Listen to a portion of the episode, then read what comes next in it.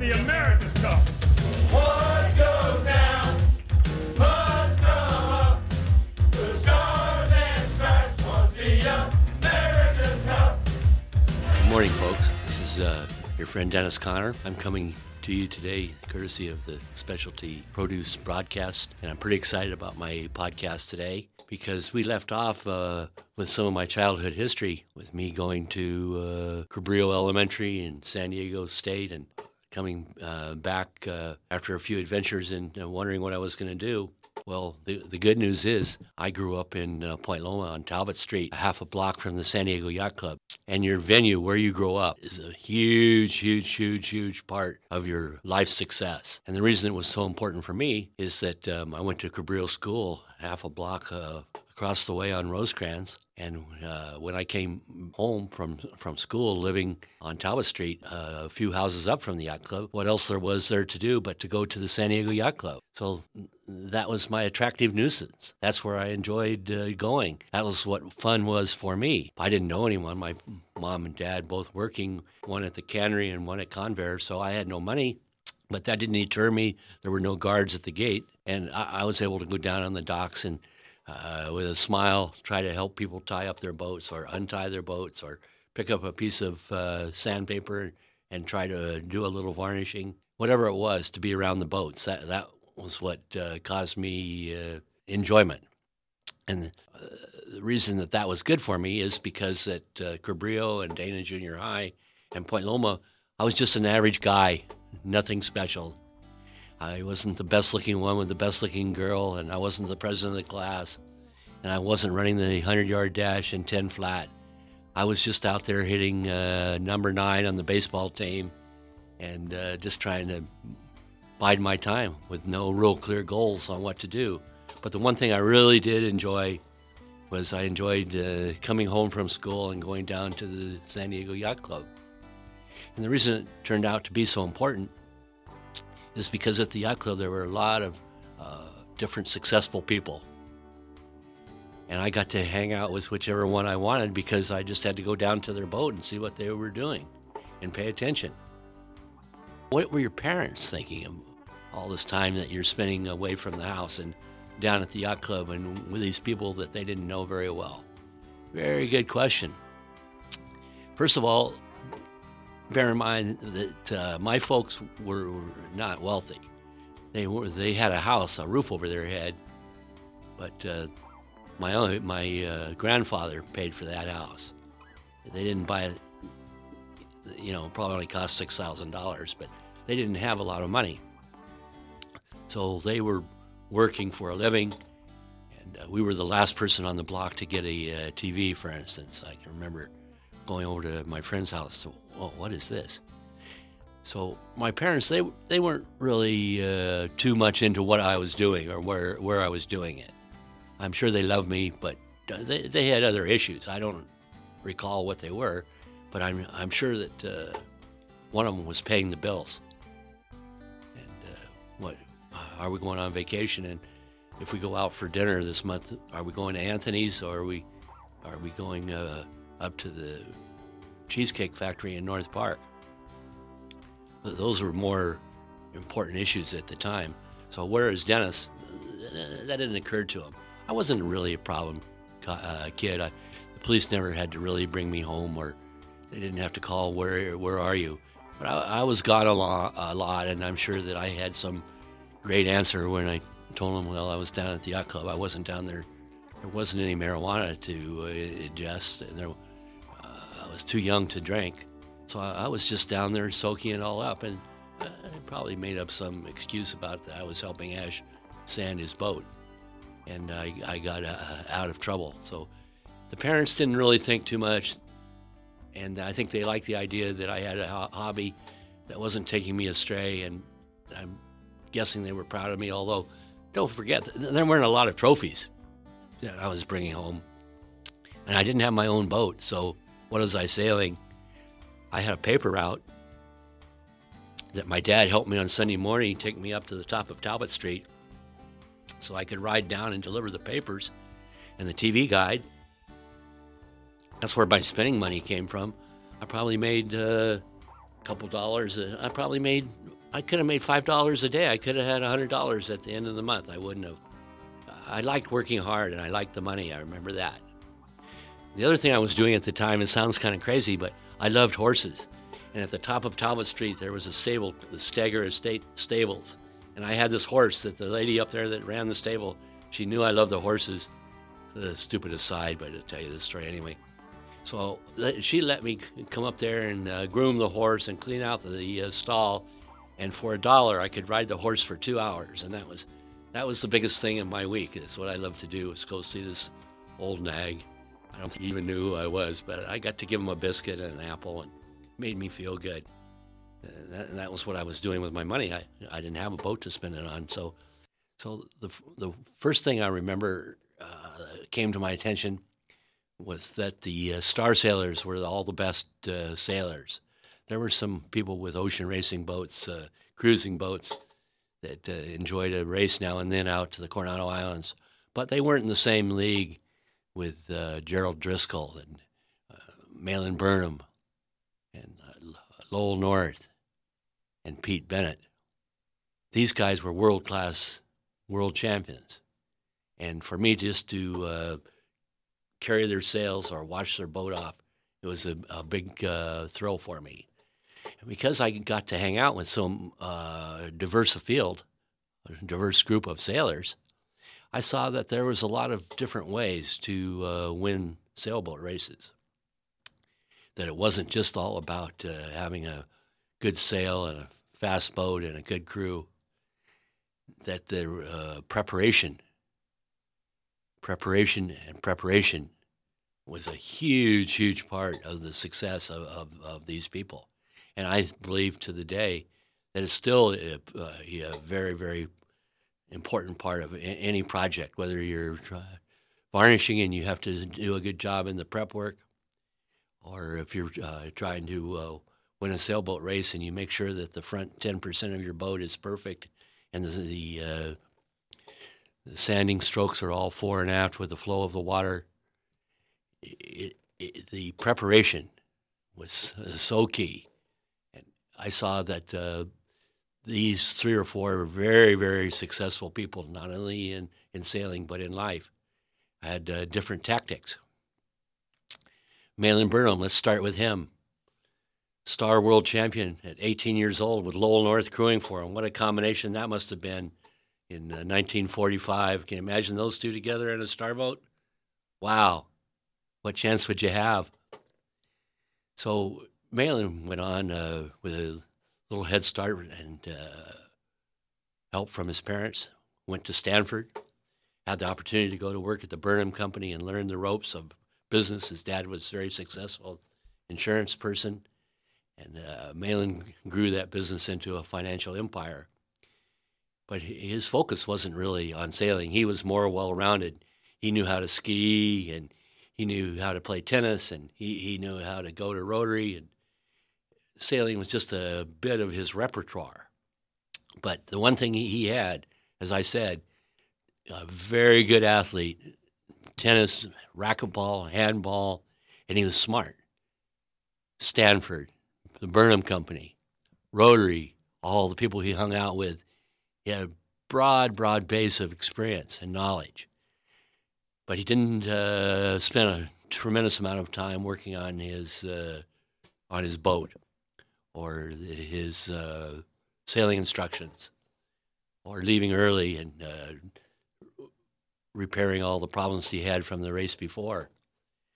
But he had a lot of talent and I saw him win a lot of sailboat races just by showing up.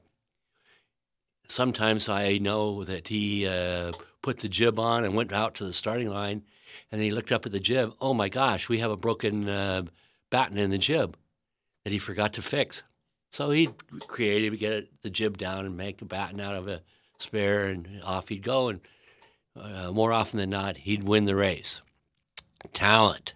So Malin had talent that made up for, for his uh, preparation. So uh, we saw him winning tremendous amount of uh, sailboat races just with brains and talent and uh, intuitive feel. Next, what about uh, Lowell North? Well, what can I say? 60 years ago, Lowell was working at uh, an engineering company. It's a great sailor. Uh, as I said, winning the Star Worlds with Malin when he was 18 years old, hanging around the San Diego Yacht Club and thinking about boats, inventing things, and coming up with ideas how to make the boats go faster. He was the best and the brightest as far as sailing. So it's not surprising that uh, when he started making sails for himself, the other good star sailors wanted sails like his. And what? Lo and behold, here comes North Sails. So he not only knew how to make sails, but he, he knew what really made a boat go fast. He understood. I had no clue. He understood that having a, a keel that was faired on both sides, a lifting surface, was a lot better than one that was lopsided. Or he, he understood that uh, weight aloft or weight in the ends of the boat uh, was a big factor in producing pitching of the boat, which we uh, now know is a big sp- uh, speed producing item. And then, of course, when the trim of the sails, he knew that uh, where you had your jib leads, far as fore and aft, had a lot to do with how high you could point. So when he moved his jib leads in from the rail another three inches, guess what? I was, the, I was the next person right there behind him moving my jib leads in three inches. I had no idea why, but if it was good enough for Lowell, it was certainly good enough for Dennis. And guess what? I went faster just by copying. So we had Lowell North here, the best and the brightest, living and breathing sailing. His wife Kay was a lovely, wonderful girl that uh, supported him through all this. So he had no problems with his uh, being away from the house for a regatta. He had it all together, and he he was by far the, the best we had here in San Diego. Four uh, Star World Champions, a Dragon uh, Olympic medal, and uh, on and on. It could have been another Star Worlds uh, if he hadn't broken his uh, mast in uh, in uh, Cuba with uh, Charlie de Cardenas, and it could have been another gold medal if he hadn't broken his mast in the Olympics. So we we had all these great sailors, and then we had Lowell. He was just uh, above and beyond. But supporting cast here, we had Malin, we had Lowell. Guess what? We had Carl Eichenlaub too. He was the most creative, common sense. He was a genius guy with his hands and, and with his knowledge of how to make things work, how to fix things, how to build a boat, how to change a boat. Minimum of fuss. He built me a boat one time for the Southern Circuit. Hard to believe but it's no no BS. He built me a boat from start to finish in 30 days of 35 foot uh, Doug Peterson design. We launched it. We just had some putty on it. Hardly any paint. Ben Mitchell, Benny's father, and I sailed it across the uh, Gulf from New Orleans and uh, won the uh, won the uh, SORC by 70 points because of Carl's genius. Just to imagine just building this boat. He didn't know too much about uh, aluminum, but he just built this boat, put it together, put some um, uh, motor in it, some uh, fairing putty on it, and off we went to New Orleans on the truck and won the SORC with Carl's Genius. The same thing would be true about the uh, other parts of boats. What about build a star mast with a cedar core? It'll be a pound and a half lighter, and we know weight aloft is a key part of uh, going fast, don't we, Lowell? Well, Lowell, well, how do we do that? Well, we build a block of uh, of uh, cedar, and we line it uh, uh inside uh, in with the uh, spruce outside, and we play it all down. It doesn't have to be too thick. The spruce, make the right shape, and voila, a mast that's a pound lighter than all the other masts you're going to race against. So not only would you have a speed advantage, but think what it do psychologically knowing you have an edge on all these other guys. This was Carl Eichenlaub, and he, he was recognized for his genius. He was asked to come to the Olympics to, as the boatman to repair people's boats at the Olympics, which he did. Uh, he was there in, in when I went to the Olympics in uh, 1968. He was, his, I think it was his first year. By the way, Mark Reynolds there is my my uh, mechanic and helping me at his first uh, Olympics, uh, not sailing, but assisting Dennis Conner next to uh, Valentine Mankin. So Carl went to that Olympics, and he did such a good job. All the other people wanted Carl to work on their boats, and he he was tireless. So Carl, after fixing all the American boats, I think there were six or eight boats in in our field uh, that he was working on. He'd go. He didn't care. He just wanted to see people having a chance to win and, and doing the best they could be. So he'd work on their boats. And because of this attitude and wanting to help everybody, people recognizing Carl's genius, he got invited back to the every other Olympics uh, for six or eight uh, more events. So we have we have Lowell, we we have Carl. What else do we have? Well, we have Pete Bennett, who came from Murphy and Nye in Chicago, a great star sailor, a real sailmaker. So Lowell hired him away from uh, Harry Nye, and uh, he moved here from Chicago and started working at North. And he, he was really what I would say my sailmaker, a lot of others as well. But he, he won a lot of events for me. He, he, he had the time to uh, help me. I, what about I put another half an inch on the left curve of the sail because my mast's a little soft down low. No problem. Come back in a couple hours. So there was Pete out there on the uh, floor of the north loft, taking the taking the luff tape off, refairing my luff tape, sewing it back on himself, have, folding it up, and here it was, three o'clock. I come back and I get to go out and uh, try the sail. What an advantage! Can you imagine somebody trying to do this in Chicago in 30 degree weather? So Pete Bennett, a big, big factor in my early success as a uh, North uh, uh, sail maker. Okay, so here we are. We got Dennis going down to the yacht club. He's just soaking up the knowledge from all these wonderful guys, uh, such wonderful talent, so knowledgeable. He just cannot get enough. What else happens? Well, there was a guy by the name of Ashley Bown, B O W N. He and he he was the king of the ocean racing fleet. He won the Acapulco race. He won the Sinhofer hot rum. He, he went around the islands. He had a uh, Owens cutter, not much of a boat, but he loved it and he knew how to get a lot out of it. So he was the he, my hero when it came to big boats. He had a, a used car lot, so he kind of he kind of controlled his own destiny. It was a one man uh, show, and so I knew he came home about five o'clock. He lived up on, uh, for those of you that know Point Loma well, at the end of Silvergate. Uh, uh, not, not a uh, huge house, but it was nice. So I, I, would go up there and wait for for him to come home. His wife hated me. Uh, Ruth, she was a lovely lady, but uh, she she wasn't happy to see me there. Wanted to have a few moments with her husband, and I'm up there, uh, you know, a, a, asking him, well, why are we moving the traveler when we tack, or why aren't we sanding the bottom of the boat the same way we sand the keel? So I would spend hours and hours up there just soaking it again, soaking it all up, soaking the strategy, being around. And because of this uh, thirst for knowledge about sailing, I got to be a pretty good sailor. I got to be a better sailor than my friends.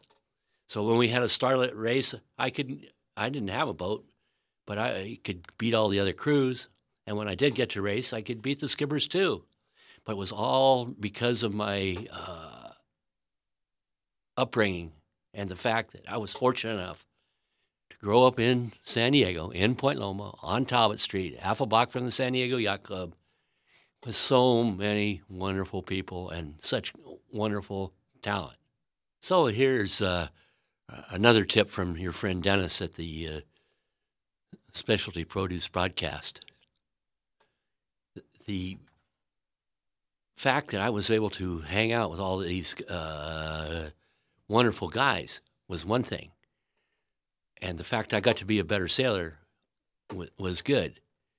But what it really did is it changed my self image. As I told you, I didn't have a self image of being anything special. I wasn't the best looking guy, president of the class, hitting fourth in the baseball team. But the one thing I could do was I could sail just a little bit better than they could. And I could see that this elevated me to a slightly different level. And so when someone said, Well, geez, did you win those races this weekend? And I said, Yes, I did. It was, it was great. He said, Well, nice job. Well, those little attaboys went a long way for me changing my uh, self image and how I felt about myself. That I could, that I was w- worthwhile in some areas. I wasn't just another guy uh, hanging out. That, uh, th- that there was some potential there. And so, the, the, my, as my self image changed in this one area, the more I got, the better I got, the more I wanted to improve. So the rich got richer. I went down to the boats more often. I uh, I hung out at uh, the Yaklam uh, more of the time, and I, I my sailing was improving. It was getting better and better and better. So my next big break came when I got to control uh, another boat called the Dolphin, same as Ash Bown's boat, which was Carousel, a 40 foot Owens cutter. And now I got to race against Ash. Well, I must admit, I didn't do so good. He, he was just uh, more experienced, a little better, knew his boat, his sails were perfect, and I was just learning the ropes. But I, I did all right. But I still looked up to Ash like crazy and went over there to see him anytime I could. So my next big break came when uh, he, Ash always had the same crew. They were they knew each other, growing up uh, together uh, from uh, the word one. So it was it was Malin, Bud Caldwell, Jim Reynolds, and Mort Carlisle. Those were the guys that were sailing with uh, with Ash on Carousel. Well, my big break came when uh, Mort Carlisle's mother, right two days before the Acapulco race, she dies. And So everybody's walking around with a long face, but inside I've got a big smile on my on my face eh, because uh, Mort can't go in the Acapulco race. So Ash is down one person. So guess what? Dennis gets to go in the Acapulco race on carousel. Can you imagine me coming from a B level baseball player to the major leagues and uh, playing right alongside uh, Tony Gwynn or Babe Ruth? So I got to go in the Acapulco race with Malin Burnham, Jim Reynolds, Bud Caldwell, and Ash. And of course, uh, we did quite well and um, won the race. By the way, we, we beat uh, Jim Kilroy with Kialoa 2. That's where I, I first remember meeting uh, Jim in the 1962 Acapulco race. So we go back a long way as well. So here I am. I'm off on the carousel, and I'm actually sailing with all of my heroes and I just cannot get enough of it. I'm pushing these guys. You know, I'm 17, 18 years old, and I have a lot of energy. Come on, trim the sails. Come on, watch the jib. Watch those telltales. And so Malin, he likes he has a sharp tongue and a good sense of humor. He, he, he didn't have much use for me, especially bugging him about trying to speed up. So he, he I remember he he, he named me uh, Sack for smart ass kid and uh, I think that that name lasted uh, longer than I would have liked. But uh, I had a great time with the carousel and the Acapulco race, and coming back, and then uh, I had uh, more and more opportunities uh, crewing in the small boats that really helped me move along. So th- that's the next phase in the beginning of Dennis Conner's sailing career. We, we, we know about his education now. We knew where he grew up we knew what the parents did, and we knew where he hanged out, and the all comes down to the venue, what you grow up with. It's very, very difficult to to change your life uh, unless you change your venue, and it's not easy to do. If my dad was a uh, drug dealer in the Upper East Side of New York, I think I would have been a good crook.